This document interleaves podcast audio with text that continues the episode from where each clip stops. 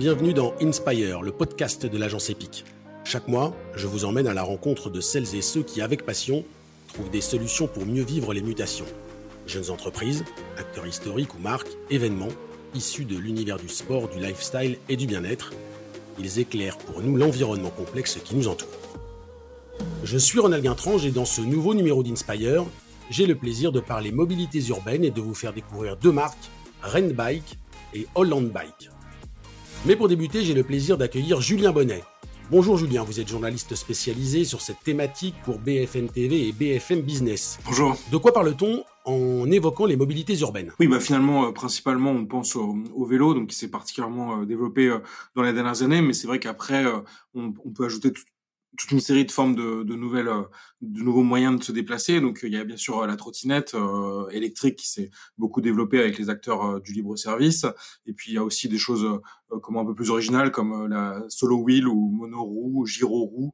Y a plusieurs termes, c'est une roue en gros qui se cale entre les, deux jambes et, et, des gens qui évoluent comme ça sur les pistes cyclables, par exemple, euh, ou encore l'overboard ou ce, ce, genre de choses, mais qu'on voit quand même un peu moins. Le, le, principal acteur de la mobilité urbaine récemment, c'est le vélo. Et puis j'en profite aussi pour euh, rappeler euh, la voiture, parce que la voiture reste quand même euh, beaucoup utilisée. Mais bien sûr, c'est sa place qui est de plus en plus remise en cause, à juste titre, pour un, un partage en fait un peu plus équilibré de l'espace public, on va dire. D'où vient ce mot? D'où vient cette sémantique? Est-ce que c'est nouveau en France?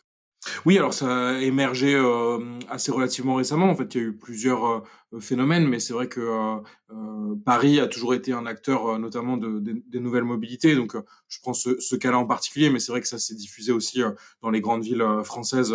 je pense notamment au, au service de, de, vélo en libre service. Je pense que Paris était assez en avance sur ce créneau avec avec Vélib, donc qui n'était pas strictement dit euh, en, en, libre service vu qu'il y a des, des, des, stations où déposer les, les, vélos, mais ça on va dire lancer peut-être euh, un certain mouvement et c'est pour ça qu'on voit que les, les, grandes entreprises de mobilité euh, aujourd'hui, euh, voilà, se, se, lancent souvent à Paris car c'est un, un, bon laboratoire pour, pour tester l'appétence des utilisateurs et le fonctionnement aujourd'hui avec les applications. Ça a complètement boosté, je pense, la, la demande de service et la, la possibilité aussi d'y recourir facilement en un clic presque. Quoi. Peut-on dire que ça va remettre en cause, que ça remet déjà en cause la façon dont on voit l'urbanisation? Oui, complètement. Bah, euh, là, euh, on voit notamment euh, des nouvelles formes d'infrastructures apparaître. Donc, bien sûr, les, les, les, pistes cyclables. Là, on voit qu'avec la crise sanitaire, on, on, a vu émerger ce qu'on appelle finalement l'urbanisme tactique. Donc, c'est ce qu'on a appelé aussi les, les, les coronapistes. Donc, c'est ces pistes cyclables provisoires. Donc, on, on repère bien avec les, poteaux jaunes et le, le, marquage jaune au sol, qui est censé laisser une place euh, supplémentaires voilà aux nouvelles formes de mobilité, en particulier le vélo, euh, prendre une, une, voie de circulation, souvent euh, voilà sur le sur les automobilistes. Alors c'est vrai que dans la période du confinement où il y avait peu de transport, ça s'est ça s'est ça s'est pratiqué. Rivoli en est un bon exemple et a été depuis transformé durablement en, zone uniquement cyclable, sauf exception bien sûr VTC, taxi, mais ça, ça, ça limite beaucoup le, le, trafic automobile passé. Donc on voit aussi que ça bouge beaucoup. Euh, là, le week-end dernier, Pantin a inauguré aussi un des premiers carrefours à la hollandaise de, de France. Et donc, c'est, assez notable. C'est, que finalement, c'est un carrefour, un croisement entre deux rues, euh, où les cyclistes avaient du mal à trouver leur place, où il y a un gros risque d'accident. Et finalement, les, aux Pays-Bas, on voit beaucoup ce genre d'infrastructure. C'est des pistes cyclables qui sont vraiment inclus dans le carrefour euh, pour euh, faciliter, on va dire, l'interaction euh, voitures cyclistes, réduire les angles morts, ce qui est le principal source de danger, favoriser les, contacts visuels entre les, usagers qui permettent vraiment de, se voir et d'éviter bien sûr l'accident, de favoriser le, recours à ces nouvelles formes de mobilité. Avant de me tourner vers mes invités, une question concernant le vélo. Est-ce que c'est un raccourci ou une réalité de dire que c'est désormais la star de cette mobilité? Ces derniers temps, c'est vrai que le, le, boom il est impressionnant. Euh, euh voilà, la, la, ville de Pantin euh, qui inaugurait donc ce carrefour la hollandaise. J'étais avec euh, au téléphone avec quelqu'un du, du, conseil départemental de Seine-Saint-Denis qui me disait qu'ils étaient passés de, de 400 vélos par jour, on va dire avant la crise sanitaire, à 2000 vélos en pointe sur l'axe donc concerné. donc voilà, en proche banlieue, ce qui s'y prête plutôt bien pour rejoindre Paris facilement. on a aussi une, une, désertion des transports en commun dans, dans le contexte de de, de, la crise sanitaire. Donc c'est vrai que le, le, vélo répond facilement. Euh, le, le, gouvernement euh, a mis en place le, coup de pouce vélo pour notamment réparer les vélos qu'on aurait un peu usagés au fond de sa cave et dont on serait pu servir depuis un petit moment. Enfin voilà, on, on voit que c'est vraiment peut-être l'engin le plus facile. C'est celui aussi où on peut disposer d'aide. Hein. je pense notamment au vélo assistance électrique. et le vélo assistance électrique, c'est aussi un bon moyen peut-être de, de se mettre au vélo sans, sans arriver en sueur au travail ou, ou si on a un peu peur, entre guillemets, de, se remettre à, du sport euh, trop intense. Une dernière question concernant les flottes d'entreprise. C'est un concept nouveau et qui va se renforcer en s'adaptant au vélo? Oui, c'est vrai, bah c'est assez euh, euh, marrant de le, de le signaler, c'est que finalement aujourd'hui, certaines entreprises, voilà, dans des grandes agglomérations, euh, sont intéressées par cette offre euh, des entreprises qui vont s'adresser directement aux, grandes entreprises pour leur dire, écoutez, aujourd'hui, votre salarié, il rêve peut-être pas d'une voiture de fonction comme c'était le cas euh, au XXe siècle au début du XXIe siècle ou encore aujourd'hui dans, dans, certaines grandes entreprises, mais il rêve peut-être d'un vélo de fonction. Et donc, c'est vrai que c'est une pratique qui, qui s'est pas mal développée euh, ces dernières années, et d'autant plus aujourd'hui avec la crise sanitaire et les, infrastructures qui se développent de plus en plus. Donc, ce sera intéressant à suivre au cours des prochaines années si, lorsque vous décrochez votre nouveau job, on vous propose peut-être un vélo de fonction. Merci, Julien Bonnet. Merci. Voilà donc pour le contexte. J'accueille à présent mes deux invités, Bart Vos, directeur commercial chez Holland Bikes, bonjour, et Stéphane Grégoire, dirigeant de Renbike, bonjour et merci d'être dans Inspire. Bart Vos, Holland Bikes, c'est le premier distributeur en France. L'histoire de la France et du vélo électrique, ça ne date pas d'aujourd'hui et ça a été un accouchement assez compliqué. Oui, on peut le dire. Ça fait presque 20 ans qu'on travaille dessus et bon, le, le, marché a vraiment démarré il y a 5 ans. Et bon, tout le monde parle aujourd'hui du vélo électrique, mais il faut pas oublier que bon, le, le vélo normal fait aussi l'affaire si vous cherchez un déplacement en ville. Qu'est-ce qui, selon vous, a fait que cet accouchement a été compliqué? Bah, En fait, il y avait trois choses à faire. Tout d'abord, un changement de, de, volonté de la part du grand public, donc de sortir de sa, de sa voiture. Euh, donc, je pense que cette affaire est maintenant gagnée. Deuxièmement, euh, il fallait que la filière soit entièrement euh, prête pour euh, ben, faire ce type de, de produit. quand on a commencé, la France était entièrement tournée vers les vélos de sport. Il y avait très très peu de spécialistes qui pouvaient faire du, de la vente et du service de, des vélos de ville. Les produits n'y étaient pas non plus. Et puis troisièmement, il fallait une infrastructure, il fallait des pistes cyclables, des, des parkings pour pour vélos, etc. Donc, c'est trois éléments qu'on fait qu'on parle vraiment d'un changement culturel et ça prend en général une génération. Donc, euh, je vous dis, ça fait 20 ans.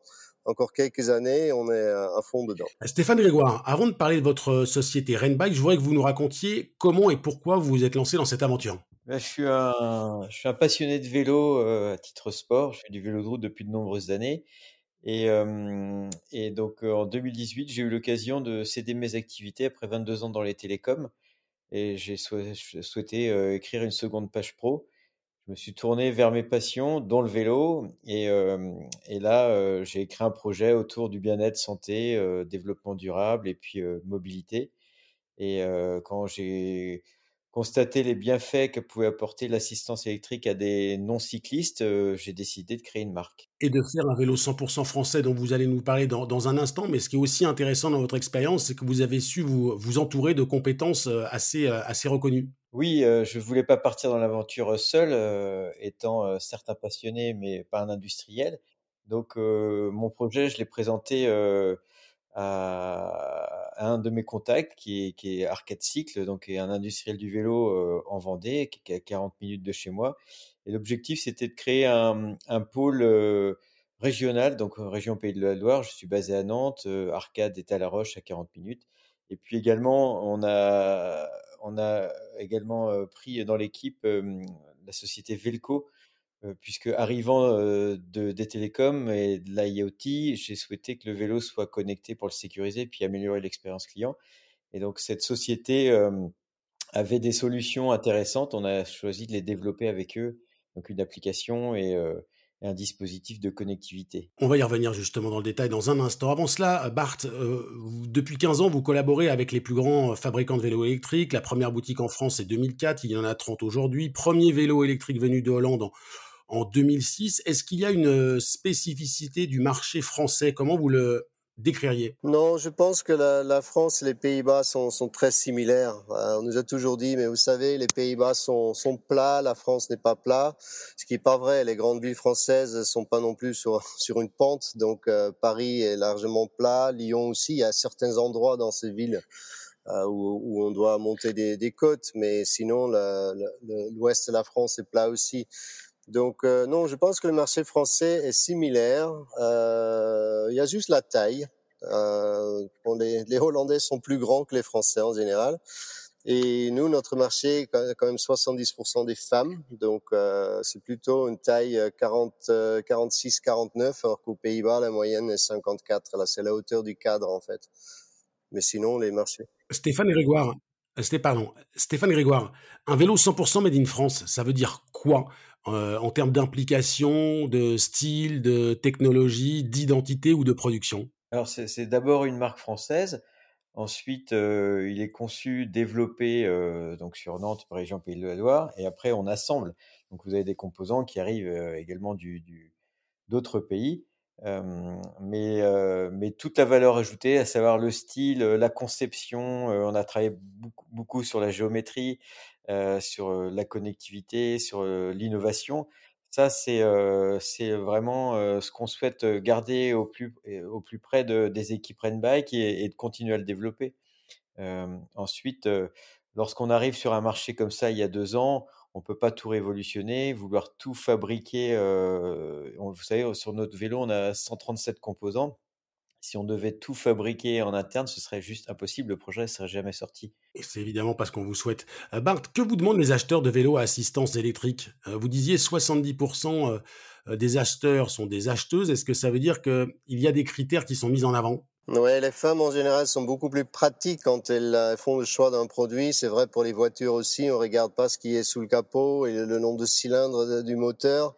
Ou est-ce qu'un cadre est en carbone pour euh, pour le vélo. Mais les femmes sont beaucoup plus pratiques. Et elles, elles posent à mon avis les bonnes questions. Est-ce que que ça marche? Est-ce que ça va me procurer des problèmes? Est-ce qu'il y a beaucoup d'entretien euh, qu'est-ce qui se passe dans cinq ans?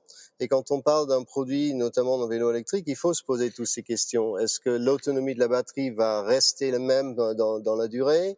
Euh, qu'est-ce que j'aurais comme, comme ennui sur ce type de, de vélo? Donc, euh, je pense qu'on a besoin de, de produits qui demandent pas du tout d'entretien, qui sont faciles à utiliser, parce que avant tout, on parle d'un mode de déplacement et c'est pas pour le sport. Parce qu'il y a un problème, euh, Bart Voss, c'est celui des réparateurs. C'est-à-dire qu'on voit beaucoup euh, d'endroits où acheter ou louer des vélos, on voit beaucoup moins d'endroits où on peut faire réparer ces vélos. Ouais, là où la France est vraiment différente des pays nordiques, c'est qu'on a beaucoup de grands distributeurs en France et même les banques et les, compagnies d'assurance vendent des vélos et des vélos électriques. Donc, euh, en fait, on peut se demander est-ce que c'est vraiment légitime? On a besoin de spécialistes pour vendre ce type de produits. Euh, et oui, il y a un manque aujourd'hui de réparateurs qualifiés. C'est vrai qu'avec l'électrique, on a ajouté une couche de complexité. Stéphane Grégoire, je sais que la demande sur la question de la sécurité est importante et je sais aussi que c'est l'un des axes de développement euh, pour Renby. Comment ça se traduit concrètement? Bien, euh, c'est vrai qu'aujourd'hui, euh, les gens qui achètent des vélos électriques sont aussi des automobilistes et le vrai danger, c'est qu'ils euh, ils conduisent leur vélo comme ils conduisent une voiture, c'est-à-dire euh, en se sentant euh, en sécurité ou n'ayant pas conscience du danger. Donc, je pense qu'il y a une vraie formation, prévention à faire de la part des distributeurs, des constructeurs, de tout l'écosystème, parce que on n'est qu'au début euh, l'explosion du marché. je pense qu'on a cinq ans d'avant, de retard pardon, par rapport à d'autres pays européens. Et donc, compte tenu des infrastructures aujourd'hui en France, si on avait plus de vélos sur les pistes cyclables, ça deviendrait problématique. donc, il y a cette, notion de, de, prévention, de formation, elle est importante. L'État a mis en place un certain nombre de mesures l'année dernière, mais c'est encore, à mon goût, insuffisant et donc voilà, il faut que, faut qu'on arrive à, à, faire prendre conscience que un deux roues aujourd'hui, c'est, c'est, on est vulnérable et que, et que on doit partager la route et partager les pistes cyclables. Bart Vos, vous qui êtes néerlandais, un pays où le vélo urbain est vraiment ancré dans les mœurs depuis des années, vous constatez un, défaut d'éducation cycliste de la part des Français? Oui, c'est bon, ça s'améliore beaucoup quand même. Et je vous dis, depuis 20 ans, on a vu pas mal de, choses et je suis tout à fait d'accord avec, euh, avec Stéphane. c'est qu'on a besoin. Aujourd'hui, c'est un peu l'anarchie dans les dans les grandes villes. Euh, pour vous donner un exemple, aux Pays-Bas, le, permis de, de, conduire pour un vélo est obligatoire. Donc, les jeunes enfants à l'école, ils passent un test. Et c'est c'est vraiment les trois quatre réflexes à avoir. Hein. Mais le fait de pouvoir rouler sur le trottoir, de rouler sans phare aujourd'hui, de griller les feux stop dans les grandes villes en France, il faut que ça s'arrête. C'est vrai qu'il y a beaucoup de choses à améliorer côté infrastructure, mais l'anarchie est pas bon, ni pour le, cycliste, ni pour l'automobiliste, ni pour le piéton.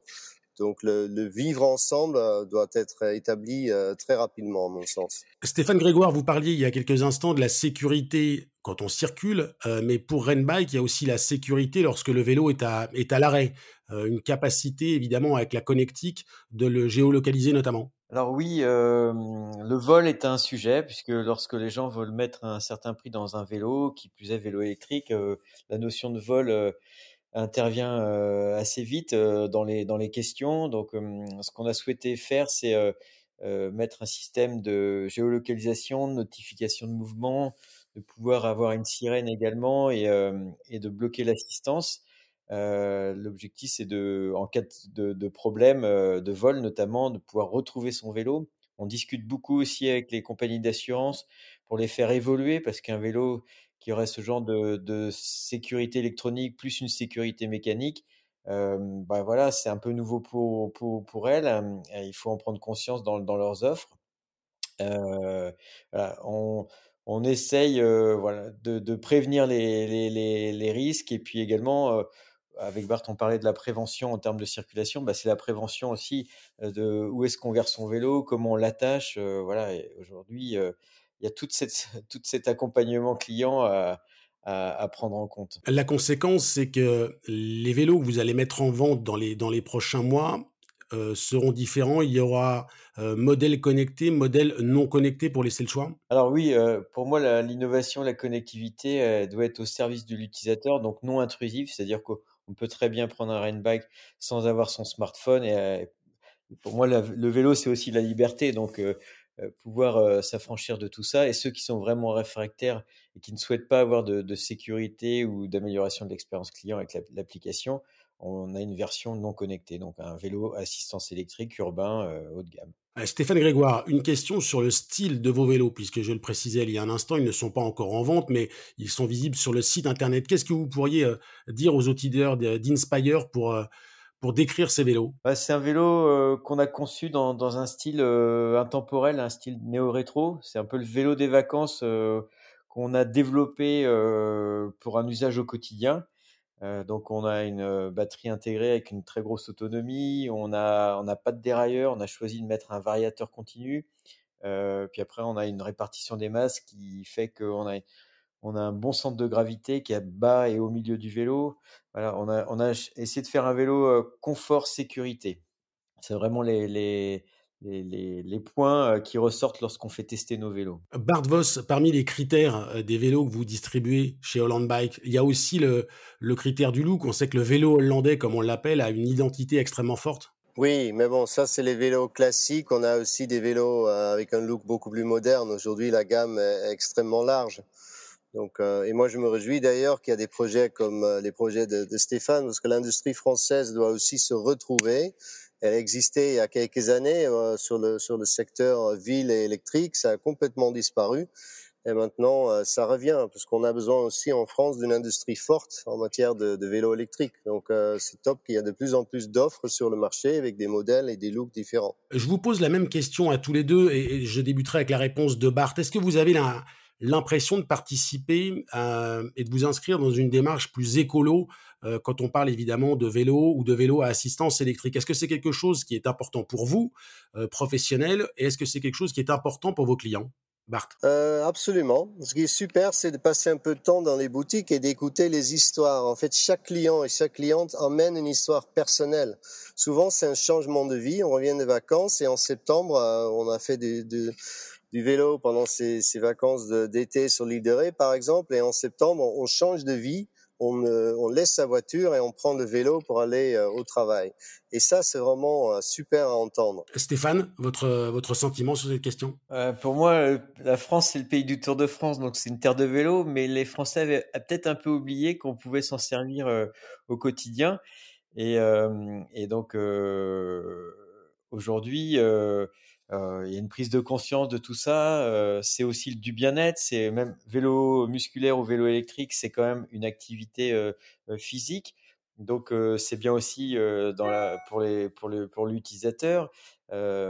Et, en termes de mobilité douce, bah oui, on contribue quand même au, au développement durable, à la, aux problématiques environnementales. D'ailleurs, dans notre application, on, on donne l'impact carbone à l'utilisateur. Voilà, on, essaie d'amener des indicateurs pour par rapport à tout ce qu'ils vont entendre euh, sur la loi euh, climat et, euh, tous les dispositifs environnementaux, ben voilà, c'est essayer, de les sensibiliser.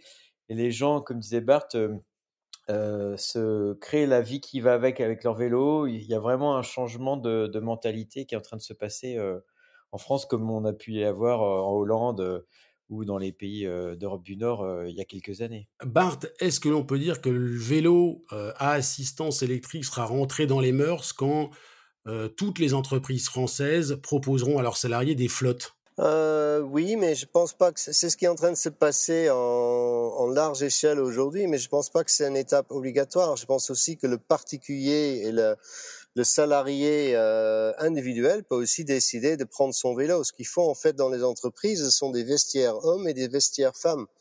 Euh, où on peut se dire bah, je vais prendre mon vélo pour aller euh, au travail. Il faut savoir quand même que la moitié de nos déplacements en voiture aujourd'hui concernent des tout petits kilomètres kilométrage, quoi. On fait un kilomètre avec sa, sa voiture et on oublie qu'on dépasse en même temps, on déplace 1000, 1000 kilogrammes, donc une tonne de métal, juste pour chercher son, son pain. Stéphane Grégoire, la flotte d'entreprise, euh, c'est aussi une cible commerciale pour vous? Nous, on est une marque, on est un industriel, donc euh, on peut imaginer que des entreprises pourraient être intéressées par, par nos vélos. On a été euh, contacté à ce sujet après, on n'est pas un acteur du vélo de fonction. Il y a beaucoup de d'entreprises qui, qui, se mettent sur ce marché-là. mais, mais je pense que l'utilisateur, enfin, il faut pas que ce soit non plus une obligation. l'utilisateur peut très bien aujourd'hui trouver des moyens pour, pour acquérir un vélo, choisir son vélo, demander à son, à son magasin voilà des, renseignements parce que hum, il faut pas que ce soit une punition un vélo. Si vous avez une, voiture très confortable et que on vous met un vélo qui est pas du tout adapté euh, tant à la morphologie qu'à l'usage euh, il y aura beaucoup de déceptions et le vélo restera au garage. Donc euh, on ne doit pas non plus tomber en marche forcée du vélo. Je pense pas que ce soit la bonne bonne solution. Mais mais il est clair que les déplacements domicile domicile travail ça va, ça, va vraiment devenir une préoccupation euh, importante euh, des collaborateurs. Donner envie, c'est d'ailleurs l'un des objectifs de ce podcast. Merci à tous les deux.